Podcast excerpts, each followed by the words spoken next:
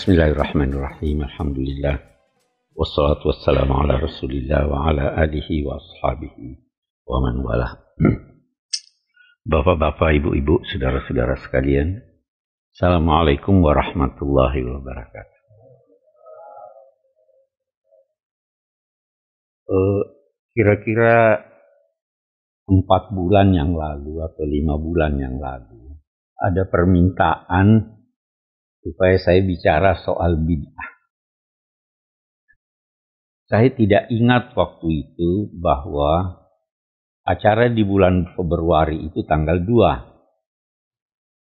Anak-anak kasih ingat saya, Bi, 2 Februari itu ulang tahun perkawinan Abi. Dia katakan, bicara dong soal perkawinan. Saya lantas berkata begini, ulang tahun perkawinan itu kan bid'ah. Bicara soal maulid aja dianggap bid'ah, apalagi ini.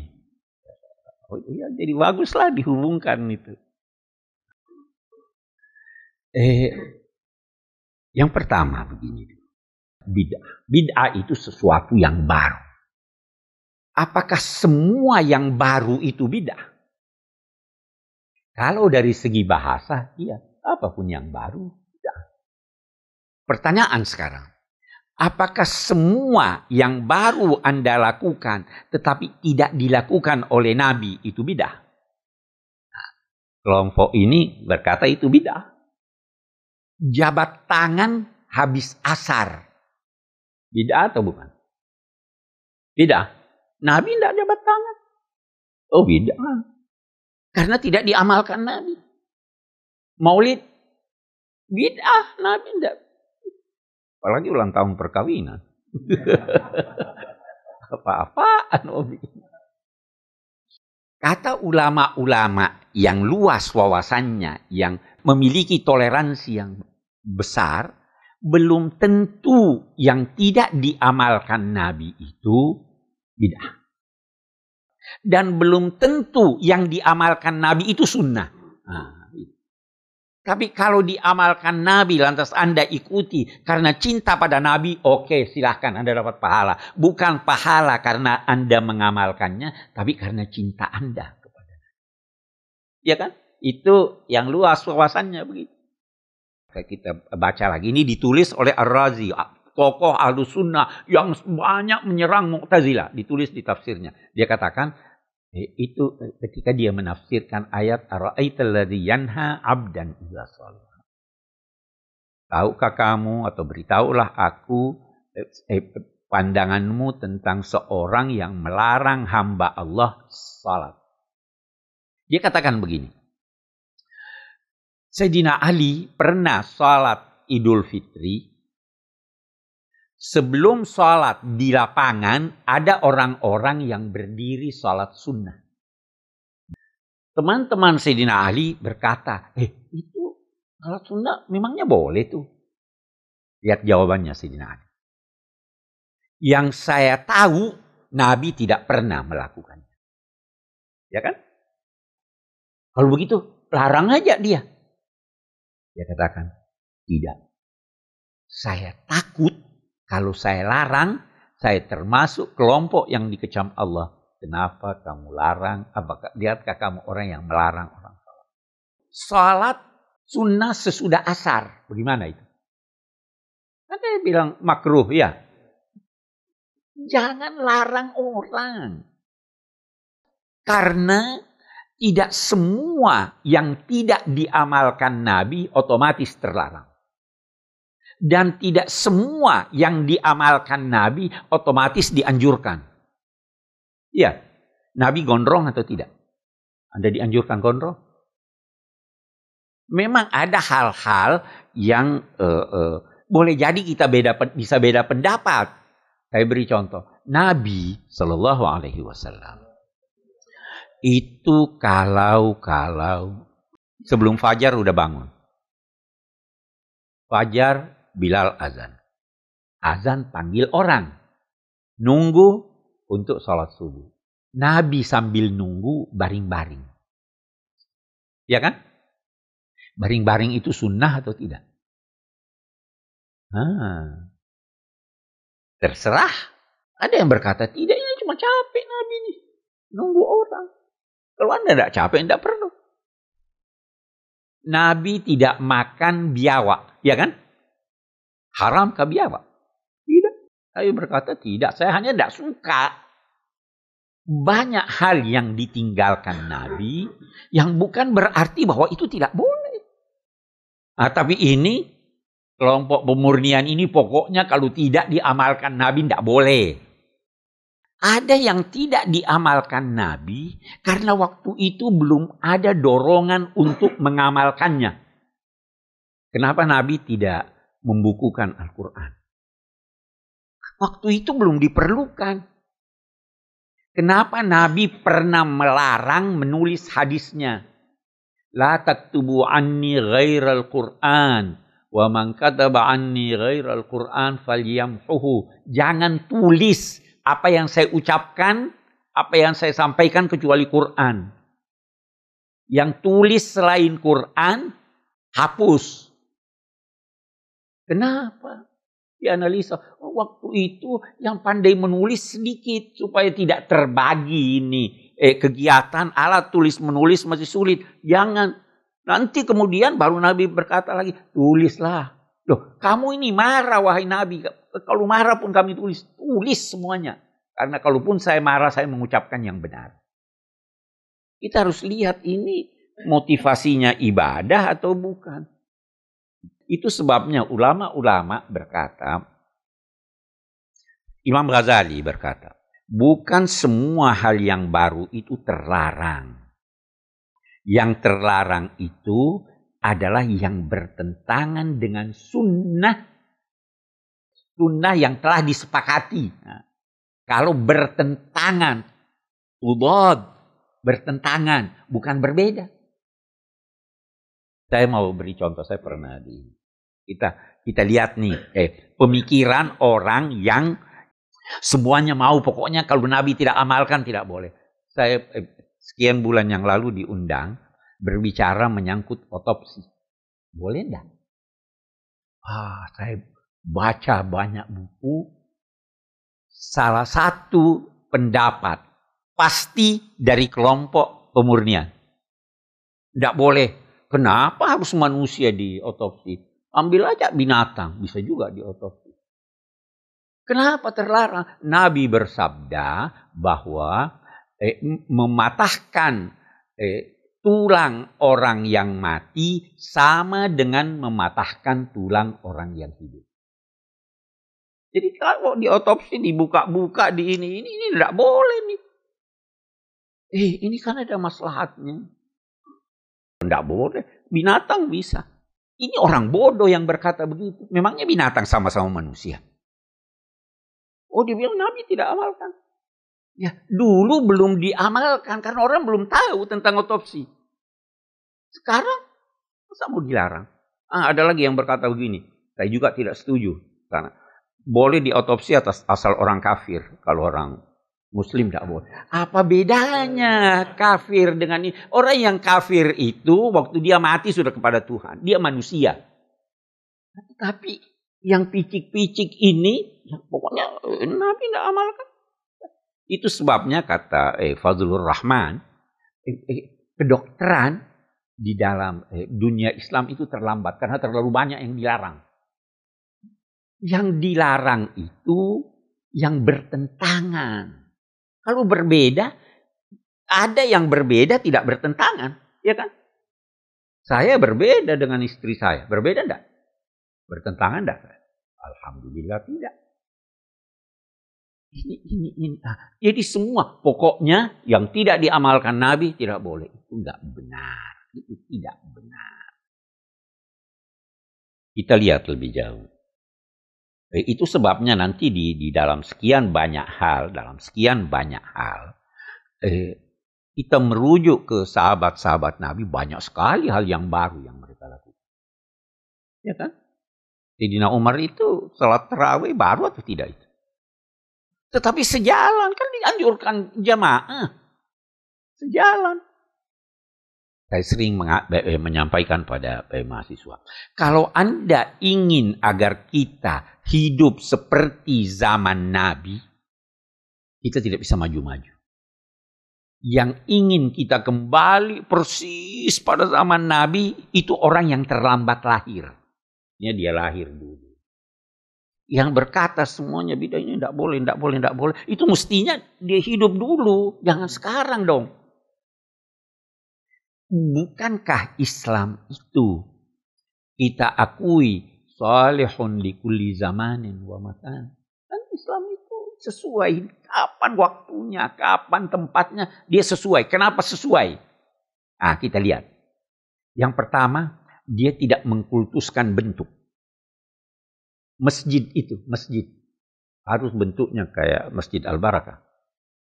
Kalau bentuknya seperti kelenteng boleh enggak? Tidak ada bentuk. Ka'bah kalau dipindah ke Indonesia kita salat ke Jakarta. Tidak ada dia. Arah, nilai yang dia tentu.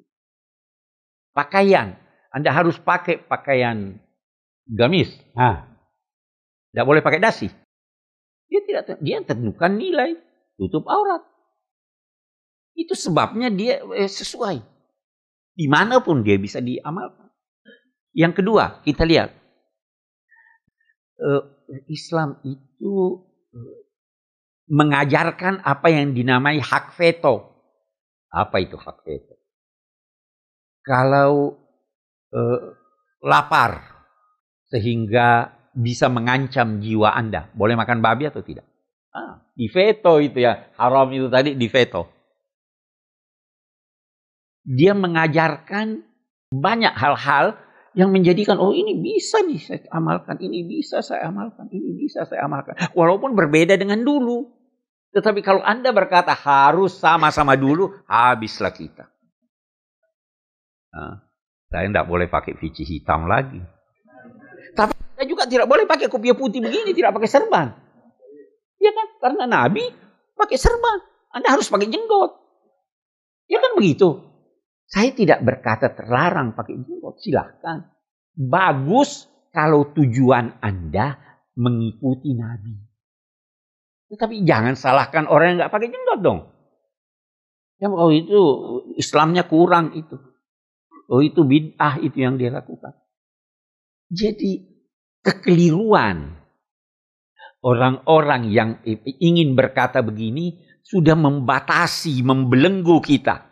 Tidak bisa begini, tidak bisa begini, tidak bisa begini. Itu sebabnya, itu sebabnya. Ulama-ulama eh, merumuskan kaedah-kaedah. Bagaimana eh, kita kita lihat zaman Nabi, kita lihat dulu pada zaman Nabi nih.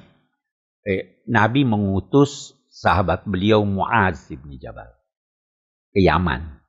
Terus beliau bertanya sambil di atas untanya itu mau berangkat, Muaz, bagaimana cara kamu menetapkan hukum? Beliau menjawab, saya merujuk ke Al-Quran. Kalau kamu tidak dapat di Quran, hadis. Kalau kamu tidak dapat di hadis, bagaimana? Dia bilang, saya berpikir, saya menggunakan nalar saya. Nabi terus berkata, segala puji bagi Allah yang telah memberikan tuntunan kepada utusan Rasulullah sesuai dengan apa yang direstui dan disetujui oleh Allah dan Rasulnya. Pakai akal atau tidak? Tidak semua ada di Quran. Tidak semua ada di hadis. Jadi kalau kita mau cari, mana nih? Bagaimana nih? Itu waktu itu eh, Nabi beritahu Muaz. Ya, baguslah, bagus wahai Muaz. Mungkin kamu tidak akan ketemu lagi dengan saya. Betul, tidak ketemu lagi Muawiyah di sana Rasulullah. Eh, jadi itu ada itu. Semua sepakat itu. Ada eh, analogi, ada masalah mursalah, ada ini. Jadi bukan cuma ijma. Kita harus gunakan nalar. Karena itu, karena itu. Ah, sekarang kita kita lihat ini. Oh itu eh, pemahaman terhadap teks. Oh iya, bunyi teks. Misalnya apa? Oh, tidak boleh itu di rumah ada patung. Iya. Boleh enggak? Di rumah saya, di depan kalau lihat di depan, ada patung. Seorang pakai serban merah, serbannya Al-Azhar. Duduk di situ baca Quran. Ada lagi asbat, patungnya Fir'aun. Boleh enggak itu? Ada yang pernah tanya saya gimana? Oh iya, saya tahu dia punya eh, paham seperti itu. Saya bilang ini patung Fir'aun, asbak saya sengaja taruh biar orang datang di sini bakar terus itu. itu dilarang karena dulu disembah. Kalau tidak disembah bagaimana? Tapi ini yang ini pokoknya hancurkan semuanya. Bid'ah. Sekali lagi saya supaya cepat-cepat berkata. Saya tidak keberatan. Silahkan anut paham itu. Tapi jangan mengkafirkan. Jangan mendurhakakan orang. Jangan berkata ini begini. Ini ini nggak benar. Ini nggak benar. Satu hal. Ah, ini kembali ke ulang tahun Nabi nih. Maulid. Kemarin dulu. Enggak, eh, eh, dua minggu yang lalu saya diundang oleh suatu kelompok mereka itu buat acara, acara tahun baru, Natal dan Maulid. ya, ya, gitu, ya kan? Jadi saya bilang Natal sama Maulid itu sama, ya kan? Natal kan itu, Maulid juga begitu. Tahun baru juga kita juga tahun baru. Jadi tidak tidak harus dipertentangkan. Yang penting nilai-nilainya kita amalkan. Yang sesuai kita ambil. Yang tidak sesuai dengan agama kita, kita buang. Eh, eh, eh, jadi begitu. Nah sekarang, waktu Natal, waktu Maulid, apakah salah kalau kita adakan perayaan Maulid itu bulan Zulhijjah. Salah atau tidak? Karena saya tidak lihat tanggalnya. Saya lihat nilai-nilai yang ada di sana. Itu sebabnya kita ulama-ulama kita dulu berkata, walau anna amilna kulla yawmin li ahmada maulidan qad kana wajib. Seandainya setiap hari kita adakan maulid untuk Nabi, itu wajib, itu wajar. Karena kita tidak lihat tanggalnya. Saya eh, beritahu pada teman-teman waktu itu yang dari orang-orang Kristen, Anda berkata Natal 25. Saya bilang, saya di Mesir sekian tahun, Natalnya itu 6 Januari. Tapi mereka tidak bertengkar. Bisa saja. Kalau saya katakan, kalau dalam Islam, kita juga hormati Isa. Tapi kita tidak menganggap bahwa itu Januari atau Desember. Kita berkata itu di musim panas. Kenapa? Di Quran kami dikatakan bahwa itu eh, eh, Maryam waktu mau melahirkan disuruh eh, gerak-gerakkan pohon korma supaya jatuh ininya. Itu Agustus itu kemungkinannya musim panas. Tapi saya bilang kita tidak permasalahkan tanggalnya. Kita permasalahkan nilai-nilainya. Apa nilai yang di ini? Nah, kita itu dalam konteks peringatan, peringatan apa pun, yang kita harus lihat apa nilai di balik. Bukan tanggal. Itu sebabnya di Quran tidak ada disebut tanggal atau tahun. Yang disebut nilai. Kapan eh, terjadinya eh, eh, eh, peristiwa Ashabul Kahfi? Tidak ada. Kapan Badar? Tidak ada tanggal. Paling sedikit sekali atau hampir tidak ada eh, bulan Syahrul Ramadan alladzi unzila fihi al-Qur'an. Kapan itu? Kalau kita di Indonesia 17 Ramadan ya. Di Mesir tanggal 27, ada yang bilang 29. Kita tidak peduli itu. Yang kita peduli dalam konteks peringatan wadzakirhum bi ayyamillah. Ingatkan orang-orang, renungkan aja orang-orang merenungkan hari-hari Allah. Hari-hari Allah itu secara garis besar ada dua. Yang pertama, yang yang sangat terbukti di sana betapa besarnya kuasa Allah. Kita sekarang misalnya peristiwa tsunami. Itu luar biasa kan? Eh, ingatkan orang tentang itu. Tidak usah beritahu tanggal berapa, tanggal berapa. Kelahiran Nabi Muhammad itu hebat atau tidak? Hebat, hebat sekali. Itu nikmat besar. Nah, sekarang saya masuk. Perkawinan itu hebat enggak? Ingat-ingatlah itu. Jangan ingat hanya tanggalnya. Kalau bisa tiap hari. Jangan hanya anggap bulan madu itu. Eh, sebulan itu tiap hari bulan madu walaupun udah loyo. Iya kan? Karena kita nilainya, nilai-nilainya. Lihat itu dalam konteks perkawinan ini yang belum kawin nih atau yang sudah kawin pun lihat itu apa nilai yang diharapkan dari perkawinan. Eh, lihat apakah Anda sudah mencapai tahap mawaddah dan rahmah. Itu saya pernah dalam mungkin sebagian sudah pernah dengar, saya ulang lagi. Itu katanya eh, eh, perjalanan hidup rumah tangga itu, perkawinan itu melalui enam tahap. Tahap pertama bulan madu. Ya, semua ya, itu bisa lama, bisa sebentar. Tahap kedua bulan bawang. Istilah orang Mesir. Ada syahrul asal, ada syahrul basal. Apa itu artinya? Kalau bulan madu itu masih wangi. Semua menyenangkan. Dicubit pun tertawa. Ya. Ah. Tidak ada yang jelek. Kalau sudah tahap kedua, sudah ada tangis. Ya. Sudah ada bau. Sudah terbuka aib seorang. Di sini bisa gagal.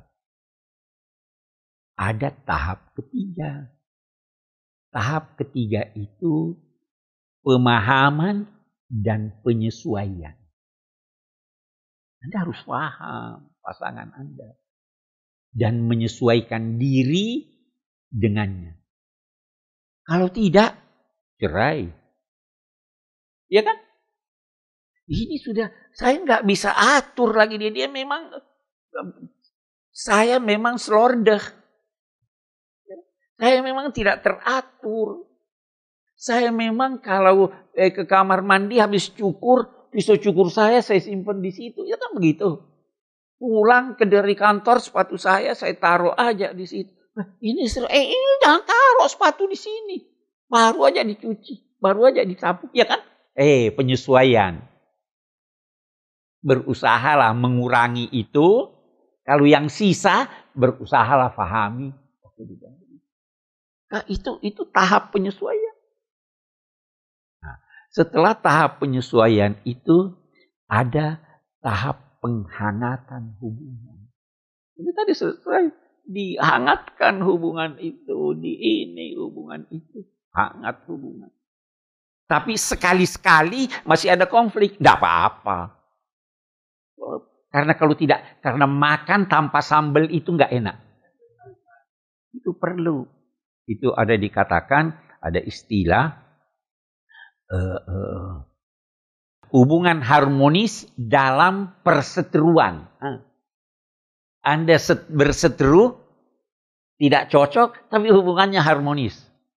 Itu nah, baru setelah itu lahir eh, kesamaan sudah hubungan itu, sudah kesamaan. Anda sudah bisa merasakan apa yang dia rasakan.